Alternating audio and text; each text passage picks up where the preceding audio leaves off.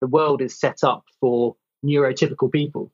And when someone who is neurodiverse tries to fit into that neurotypical world, that can create a lot of stresses and strains on them mentally that then manifest themselves in kind of broader mental health issues.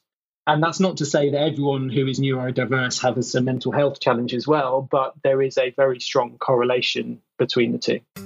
Hi, my name is Nadia Nagamootoo business psychologist, coach, speaker, and founder of Avenir Consulting, which creates organisational growth and success via inclusion and diversity. We've been discussing the benefits that diversity brings to companies' bottom line performance for decades with more and more evidence. But there are so many questions organisations still have about how to achieve it.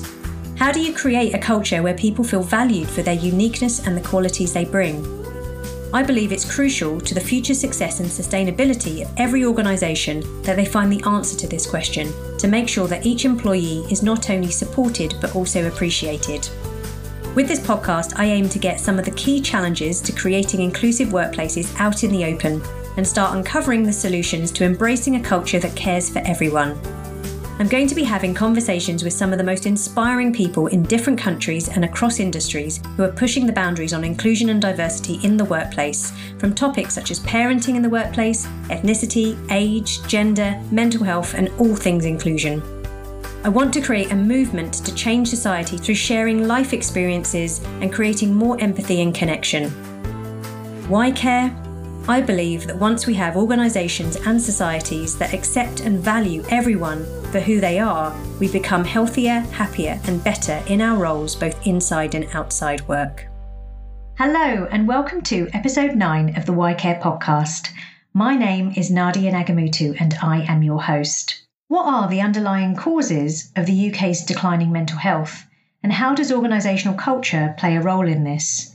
Why is it still challenging to talk about mental health and neurodiversity? And how can we create the language to have open conversations about it?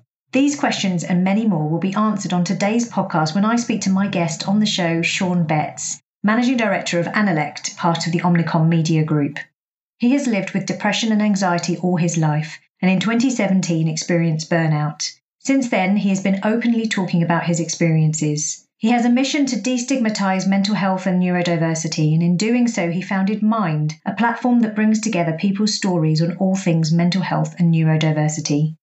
Together, we speak about the relationship between neurodiversity and mental health, barriers to organizations recruiting neurodivergent people, and the business case for creating a more inclusive and diverse workplace. I'm in full support of everything Sean is working on in this space, it seems a long uphill journey towards destigmatization, and his work is truly inspiring. Sean, it's an absolute pleasure to speak to you today. Thank you so much for joining me on the Why Care podcast. No problem. It's a pleasure to be here.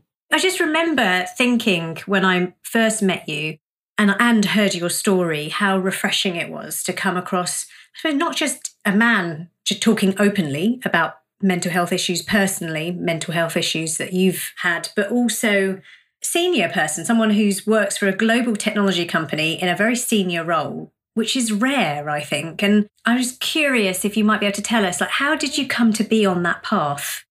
It's a great question. And I guess it's uh, reflective of the journey I've been on personally over the last kind of three or four years. So originally it stemmed from me having burnout from kind of heightened work related stress about three years ago. And I took a month off work and when I came back into work, I kind of eased myself back in. But I kept hearing from lots of people that I knew around the business about how they'd been through kind of similar experiences themselves. And all that did was just to make me a little bit frustrated that I didn't know that at the time. And I didn't have someone to be able to talk to about it and someone who I thought would be able to empathize with me a little bit. So I kind of promised myself very quickly after I came back from work that when I felt ready that I would start talking about my experience. So lots of other people would know that I had been through that experience, that I was there um, to be able to, you know, talk to if people had similar challenges that they were facing, but also really to just start to try and make mental health issues a bit more of a topic for conversation uh, across the business as well. That's really why I um, kind of came to that point, really. It's so impactful hearing you talking about it. I'm intrigued as you were talking You mentioned that suddenly, after you returned to work, people started sharing with you. What do you think was going on there? Why weren't personal stories shared with you before? Why didn't people feel that they could before and then all of a sudden they were? So, what was different, do you think? There has historically been a lot of stigma around mental health. And I think when you hear of someone that has been through that kind of experience, if you have been through it yourself, that almost gives you permission to open up a little bit more because you know that you have got a friendly ear there that can empathize with what you went through. And I think that part of me going through that and being quite open with everyone that I've been through that meant that anyone who had similar experiences then felt a lot more open and comfortable with talking to me about their experiences. And I think sometimes that's almost all it takes is a little spark or a catalyst, and it can start to make everyone feel a little bit more comfortable about opening up a bit more and, and sharing their own experiences. It's made me wonder exactly what you said. Everyone's experiences are very individual and are very unique. So when we talk or we label things like mental health issues, do you think that's too broad a title? There's so much that falls under that category, it seems. Yes, there is. Mental health is such a broad church and there's so many different aspects to it. Uh, however, I, I think in a work setting, especially in the marketing and advertising industry that I work in, that a lot of mental health issues that people face are going to be related to stress, and the outcome of that is normally around depression and anxiety. They're by far and away the most broadly experienced mental health issues that people have. There is quite a bit of common ground, I think, there to be able to share stories and to look at how we can support people better. Yeah. So, what is it about the work environment, and particularly you've got experience obviously in your industry that provokes that level of stress and therefore aspects like mental health issues around depression and anxiety? Yeah, so I'll start off with the work environment in general before touching on the kind of marketing and advertising industry more specifically. In general, over the last 10, 20 years, we've seen people working longer and longer hours in the UK. We've seen an increase in the amount of time that people are connected to work as well. When people started getting Blackberries, sorry, I'm kind of aging myself there, Blackberries, like 10, 15 years ago, people were always connected to their emails. And it meant that they had, or they felt an obligation to be available for work at, at any time. And now we're in a situation where people almost expect a response to an email within a couple of hours as opposed to what would have gone previously before blackberries were around and mobile phones were prevalent where people would not necessarily expect to reply to an email for a couple of days. So i think that that adds a, a kind of level of stress that we just haven't had before. And and with that as well is the globalization of of work. A lot of industries are globalized now which means that you have people working in different time zones but not just that, working on different days as well. So over in Dubai, for example, people work on Sundays, but they don't work on Fridays. And yes. so when you're working with teams and other people in different parts of the world, they have a different definition of working hours to the one that you might have. And so everyone kind of ends up defaulting to kind of working all the time. I work for a big American advertising group, Omnicom Media Group, and that means that a lot of the people that I deal with are in the US, which means that my afternoons and evenings can sometimes be a lot busier than my mornings, just because that's when they work up and, and they start their working day. So I think that those factors have really played into increased levels of kind of stress across all industries. I think, particularly in the part of the marketing and advertising sector that I work in, we're very much in a client service model. We're a service business. And with that comes expectations from clients, uh, rightly so. If you're working for them, that you are available when you need to be available. And there are some businesses that require different types of availability than others. Retail is an incredibly fast paced and, and kind of regular cadence of work. You have to be available to be able to jump on short term changes in strategy and, and to be able to address any issues that come up.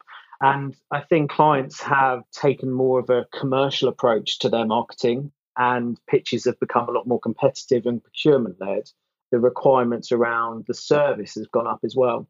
And that creates a lot of pressure on the teams and agencies to be able to deliver that. And there is certainly a spectrum of, of clients in terms of how demanding they are and how available they expect their agency to be. But I think just being in a service industry per se does add a, an extra layer of responsibility that you feel to those clients and your availability. The last point I'd make as well, which I think is often overlooked but is becoming increasingly important to talk about given what we're, we're currently going through with the coronavirus pandemic, is presenteeism. So I think presenteeism has put a lot of pressure on individuals historically, where people have not wanted to be the first person out of the door at the end of the day. And people wanted to be seen to be working harder and later so that they can get that pay rise, get that promotion, and kind of get up the ladder. And it's been very much a kind of work hard ethic in order to progress in your career. And the other side of that as well is that people have not felt empowered to be able to set their own boundaries when it comes to presentees and kind of hours of work. And I think that is starting to change quite a lot with everyone working from home at the moment because we're obviously not present in the physical sense. We're all kind of working remotely. And I know a lot of people, myself included, that have kind of shifted their working hours and been very strict around them because they have got other commitments outside of work that they have got to attend to that are more important now, like childcare and their child's education. So I think there are lots of changes happening at the moment for obvious reasons, and some of them I'm hoping will have a, a positive impact on how we look at some of the challenges we've faced in the workplace over the last 10, 20 years when it comes to people's mental well-being.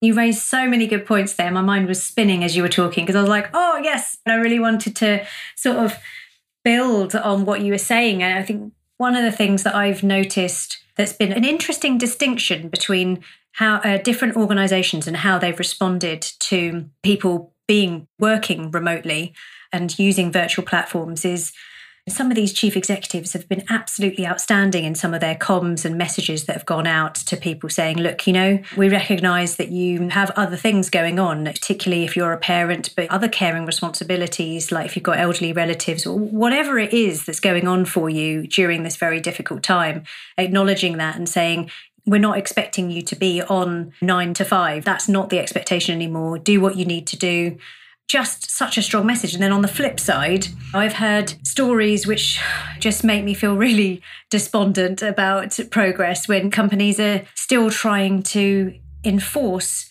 and say, well, okay, so I get it that you've got parenting responsibilities, but specifically, when are you going to be available? Give us a specific time in the day when you're going to be able to do this and take calls and meet your deadlines and it's just a very very different way so almost trying to maintain the presenteeism but virtually and just really being uncomfortable with not having that level of control. And I do think that those people who had a supportive organization through lockdown, through the, the pandemic, that will see a much healthier organization as a result of it. I just think it's so short sighted of organizations not to think about the impact on what's going on personally. And they might not know the details, they might not know everything that's going on for their employees, but it's that level of understanding and listening and empathy that has a massive difference, I think, in how people have responded to their company, but also personally in terms of how they pop out of the lockdown and in terms of mental health and how they're feeling about it. Absolutely. I think you kind of hit the nail on the head there that there are organizations that are still trying to apply their traditional management approach to how they work with people through lockdown that is very much based on presenteeism and control and not based in one of trust and outputs. And I hope that there will be so many examples of how a much more contemporary, flexible management approach has led to not just you know a lack of decrease in productivity, but in some cases an increase in productivity for the workforce. And that reinforces some of the studies and trials that have been happening globally, even before the pandemic, around things like four day working weeks. And I think we will gradually see a movement in society to much more flexible working. Um, and I don't mean that in just in terms of a label that's placed on it and you know shifting your hours by one way or another. I mean, truly flexible working where people can choose when and how they work as long as they are willing to commit to a certain level and quality of output, which is work should all be about. We've seen mental health issues on the rise over the last 10, 15, 20 years. It's unfortunately deteriorating as a society, our mental health. And I'm wondering to what extent we need to continue push. So I think mental health issues are much more prevalent in terms of talking about it, being more open about discussing mental health issues. We've had some amazing role models actually in the media talking about it, likes of Stephen Fry and Prince Harry. I don't think we can call him Prince Harry anymore, but anyway, you know who I'm talking about. yeah. And people like you, your stories, personal sharing of what happened and what you went through and how you came out the other side, and actually how you, as an on an ongoing basis, manage it. So it feels like we've come a long way, but I'm curious how far have we come and how far have we still to go? in terms of organizations really getting this, offering the support that's necessary, making those reasonable adjustments. What do you think?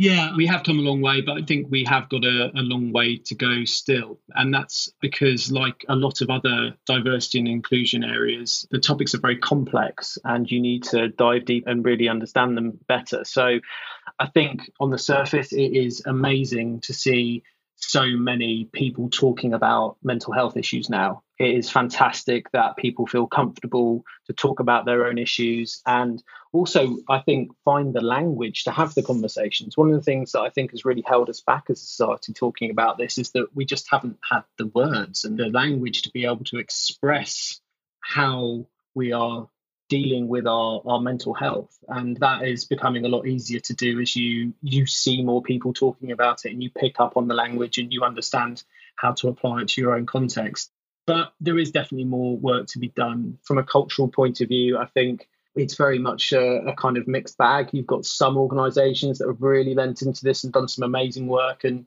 as you mentioned earlier on there are certain businesses that aren't adapting and haven't embraced this. And so there is pockets of brilliance um, that is going on. And what we need to see is the whole kind of sea rising around that. The other issue is that we're talking about mental health and we are in certain places putting in much better support mechanisms for people that suffer from ill mental health. But the real challenge is starting to address the underlying causes. And that is a much harder thing to do because that exists at a societal level. That's not necessarily something that is restricted just to one country or another. It touches on what we were talking about earlier in terms of how you work and presenteeism and the general kind of stresses and strains of not just kind of working life, but everyday life as well.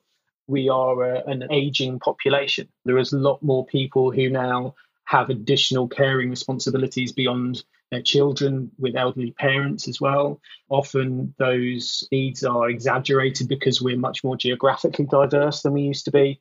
So there's lots and lots of different challenges and underlying causes for people's mental health challenges that are just going to take a very long time to understand and address because they are these big societal problems that we don't have answers for at this point in time. And I think we need to be okay with that. The worst thing that could happen is that we start to beat ourselves up about not making enough progress. But I think that no matter how much progress we make, even if it's only a little bit, that should be celebrated. And we have to recognize that some aspects are much harder to tackle than others because they are more complicated. And that's fine. We should be comfortable in taking our time to be able to understand it better and to try and come up with different approaches for trying to fix it. I completely agree. Everything you've said could be applied to any aspect of inclusion and diversity, though. I was just thinking that when you were talking, I was like, yes, absolutely. But also when it comes to issues of race and racism, and also issues of, of gender, and also issues of sexuality, we have to be comfortable about exploring it and not having the answer yet, and that it is deeply systemic, and that all we can do is open up dialogues, be open to listening, hearing, understanding. For example, for myself, haven't experienced depression or anxiety in my life. Um, there's other things, obviously, in terms of that I have experienced, but I find it harder to understand or empathize directly without that personal lived experience, right? But we're not asking people to have the personal experience themselves, simply to be open to walk in someone else's shoes and understand and be open to learning. I suppose it's more about we're okay with that discomfort that I don't understand you. And I probably never will understand truly what you went through, but I'm really open to learning and understanding how what I can do to support you as and when you might need it. Yeah, absolutely. And I love that idea around getting comfortable being uncomfortable because a lot of the conversations that we should be having around all aspects of diversity and inclusion are going to be uncomfortable and we should be okay with that and yes there's a lot of listening that people need to do a lot of learning that people need to do my hope is that we take that further into action and that we feel more comfortable trying to do things, even if they fail. Because I think it is only through action and by trying things that we're really going to learn as a society how we can improve and, and take things forward. Yes. The other area which we have to touch on because you're also the founder of Mind UK, alongside your MD role at Annalect. So goodness knows, um, and obviously a parent and all the other hats that you wear. But I really want to talk about Mind UK. You say you're on a mission to destigmatize mental health and neurodiversity. I'd really like to talk a little bit more with you about neurodiversity. For those who are listening and may not understand fully the concept of neurodiversity and what it means, can you just explain a little bit more? Absolutely. The definition of neurodiversity is actually relatively straightforward. It's really just embracing the idea that people whose brains are wired slightly differently is beneficial, as opposed to it being a disability in inverted commas.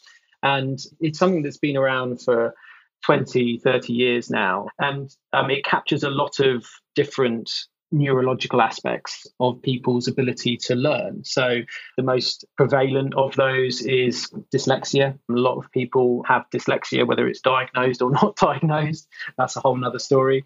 It covers things like ADHD, it covers autism, it covers lots of other aspects like dyspraxia and other learning difficulties that people have. And the whole neurodiversity movement is really about putting a positive light on it and saying that there are tangible benefits to people having brains that are wired slightly differently and not to think of it as something that is a disability or holds those people back at all. Hence the stigma. So, the stigma around neurodiversity is that those people aren't normal and what value can they add because they're thinking they're for example with ADHD that they can't focus as well as people who don't have ADHD, for example, and therefore that it's more challenging to work with them? I mean, what is that you're trying to destigmatize it? So, what is the stigma around it?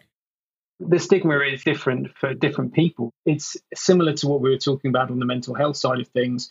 People's experience of something that is neurodiverse is a very personal experience. There's a saying in the autistic community if you've met one autistic person, you've just met one autistic person.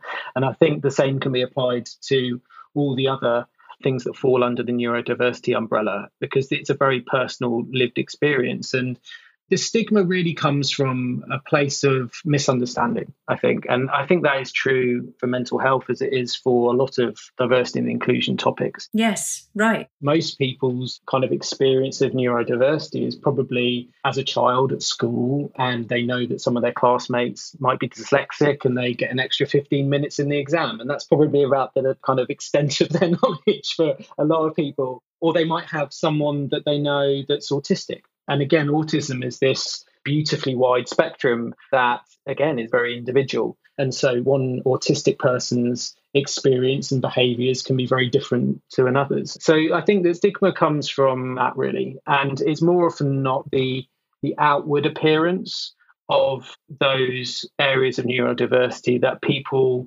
have a grasp and an understanding on because it's what they experience themselves. So there are stereotypical views of what an autistic person is, and they're actually based on male autism, not female autism, which is very, very different, and normally based around the idea of a young male child being obsessed with train timetables. Right. Rain Man, right? Yeah, Rain Man, exactly. Yeah. Or yeah, being incredibly good at maths. And there are these stereotypes that persist and that's where the kind of stigma comes from. And it's not necessarily saying that it's coming from a bad place, it just comes from a, a lack of understanding and knowledge. Yeah, I think I just showed my age there. Reference to it. so tell me more about Mind UK because your mission is huge. How do you destigmatize that? Yeah, so what we're trying to do is just to create a platform and a safe space for people to share their stories. Because I think it is by sharing stories and making that personal connection with the experiences that people have that really start to address people's knowledge and understanding of the areas and therefore start to break down the kind of stigma around it. So I set Mind Up about 18 months ago, and the plan really was just to start sharing stories from people in general and their experiences around anything that had to do with mental health or, or neurodiversity. And the reason why I wanted to focus on the two things was that my daughter diagnosed with autism a year or so before I started Mind. And I had spent a lot of time reading up about autism. And through that, I read up more about neurodiversity and started seeing more and more the links between neurodiversity and mental health. And the reason for that is predominantly that the world is set up for neurotypical people. And when someone who is neurodiverse tries to fit into that neurotypical world, that can create a lot of stresses and strains on them mentally that then manifest themselves in kind of broader mental health issues. And that's not to say that everyone who is neurodiverse has a mental health challenge as well, but there is a very strong correlation between the two that's not something I was aware of. So, this is really interesting from an organizational perspective. Then, what we're saying is that mental health needs and individuals that are neurodivergent, they have very distinct needs. The support you offer to one or the reasonable adjustment you make for one is not going to work for anyone else. So, that can make it hard for people and organizations to know how to adjust or adapt. And it seems to me that one of the things that we're really good at is just going, well, I'm really not sure how to do this. So let's just either avoid recruiting neurodivergent people, for example, into our organization. So we just avoid the issue altogether, or ignore what makes them unique. So try and mainstream them and therefore not fully allow them to meet their potential. What are your recommendations to organizations and people, leaders, people who are listening? How do you overcome this? It's a really big challenge, I think. And it would be very easy for me to say that we just need to make sure that businesses can accommodate any individual's needs. But as a leader of a business, I know that that's not practical as well. and actually, I think if we were purely having a conversation around workplace adjustments, I think we'd be in a very, very good place. The reality is that there is a severe challenge for people who are neurodiverse even getting through interviews. And so, not even getting an opportunity to be in the workplace and to therefore require any workplace adjustments. And that's purely because we have a very formulaic and one dimensional approach to recruitment. There is normally a vetting process that happens around CVs. That then goes to a shortlist who would be invited for an interview. That might be a telephone interview, it might be a video interview, it might be a, well, back in the day, a face to face interview.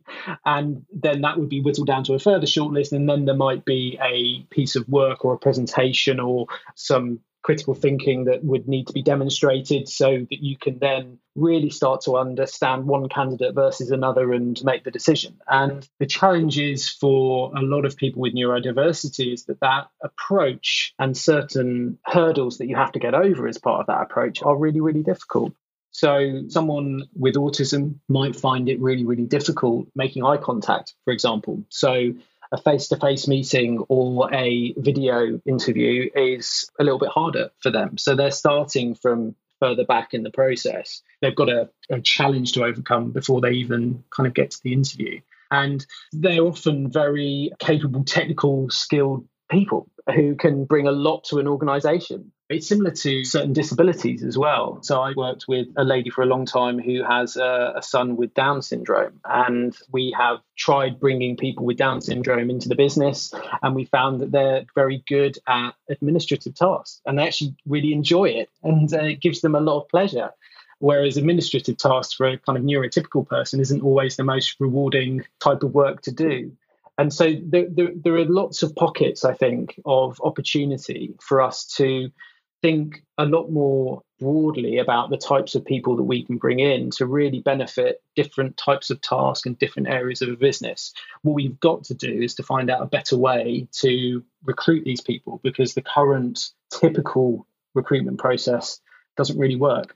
Yeah. So, what would work? What are you saying organizations need to do in terms of adapting their recruitment processes? So there is no silver bullet because everything is slightly different. So this is a hard, hard challenge. One of the things we're doing and have been doing for the last year or so is working with a company called Auticon that works with autistic individuals.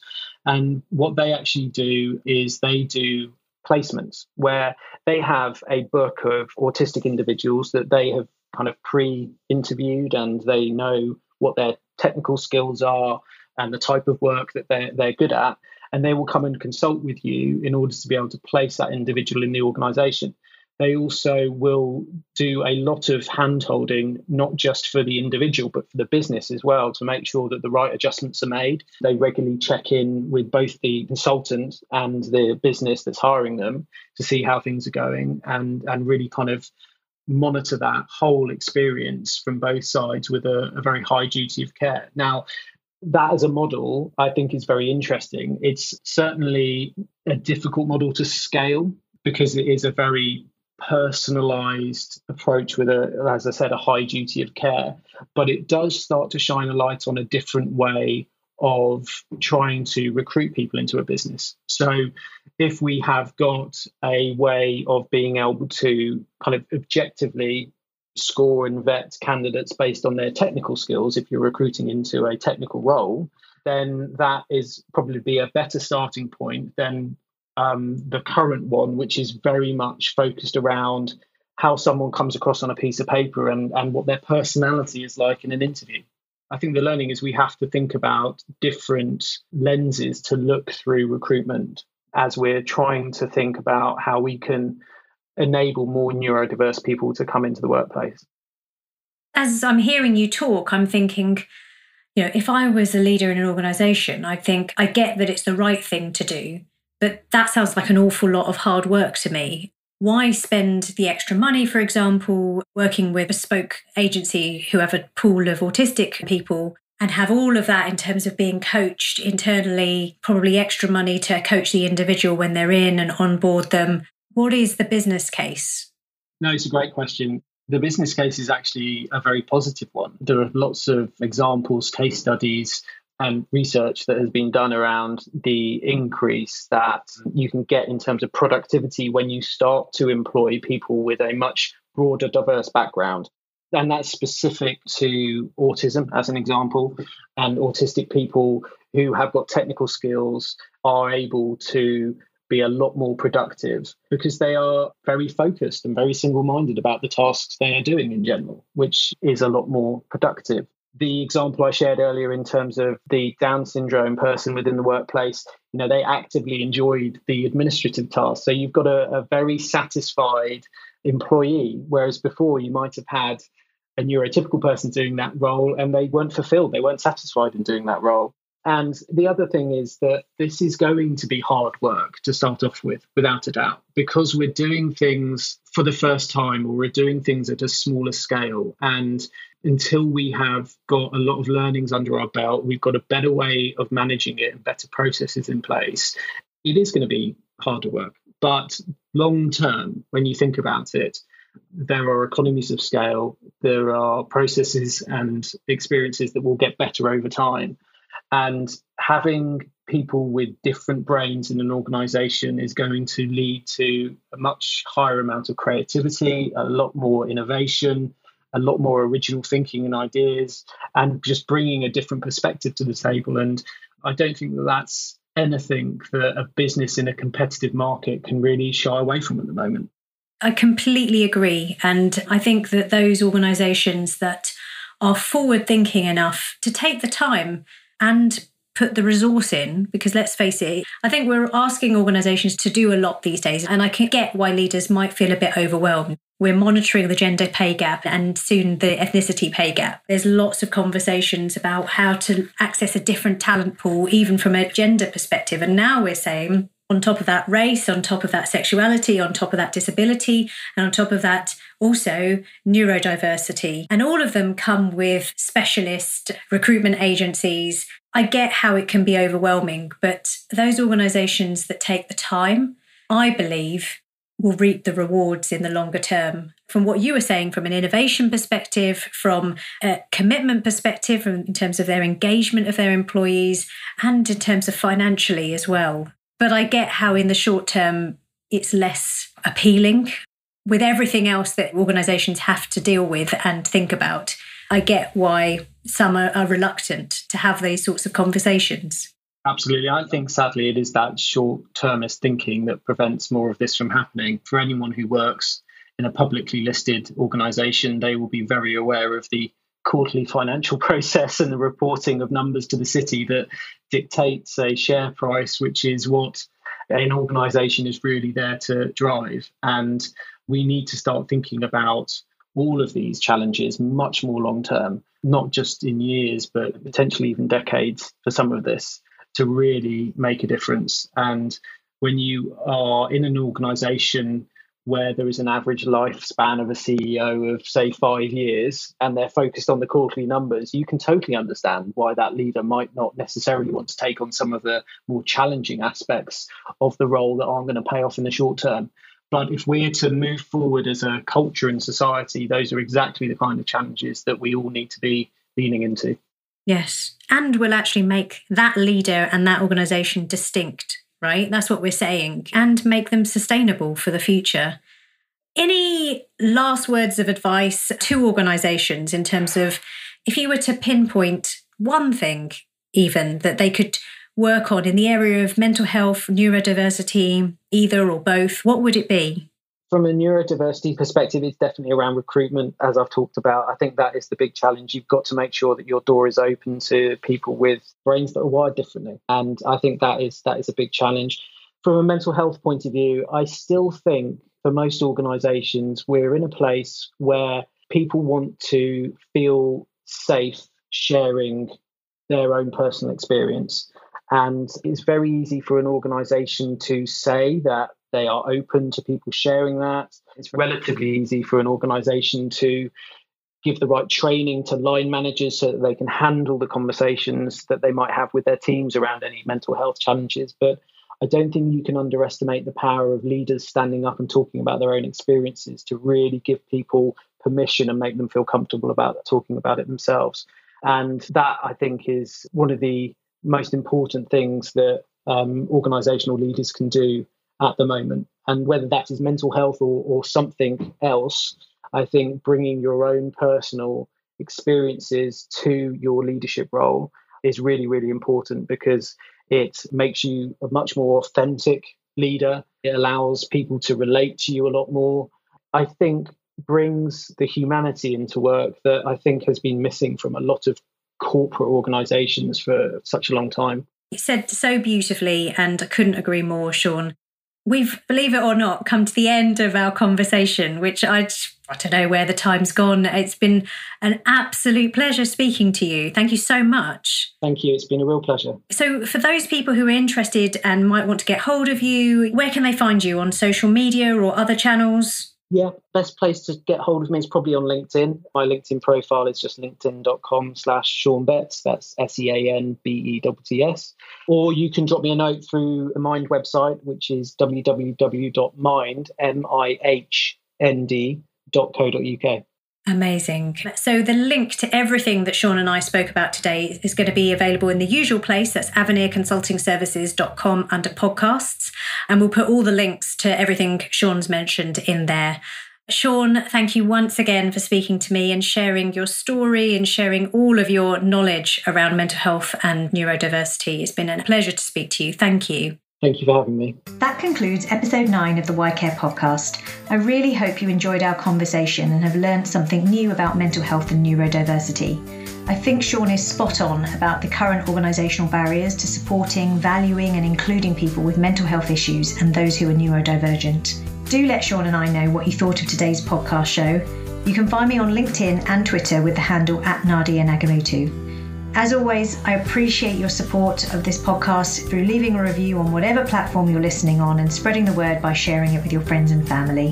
Huge thanks to Mauro Kenji for editing this podcast and to Christiane Gross for supporting with the show notes.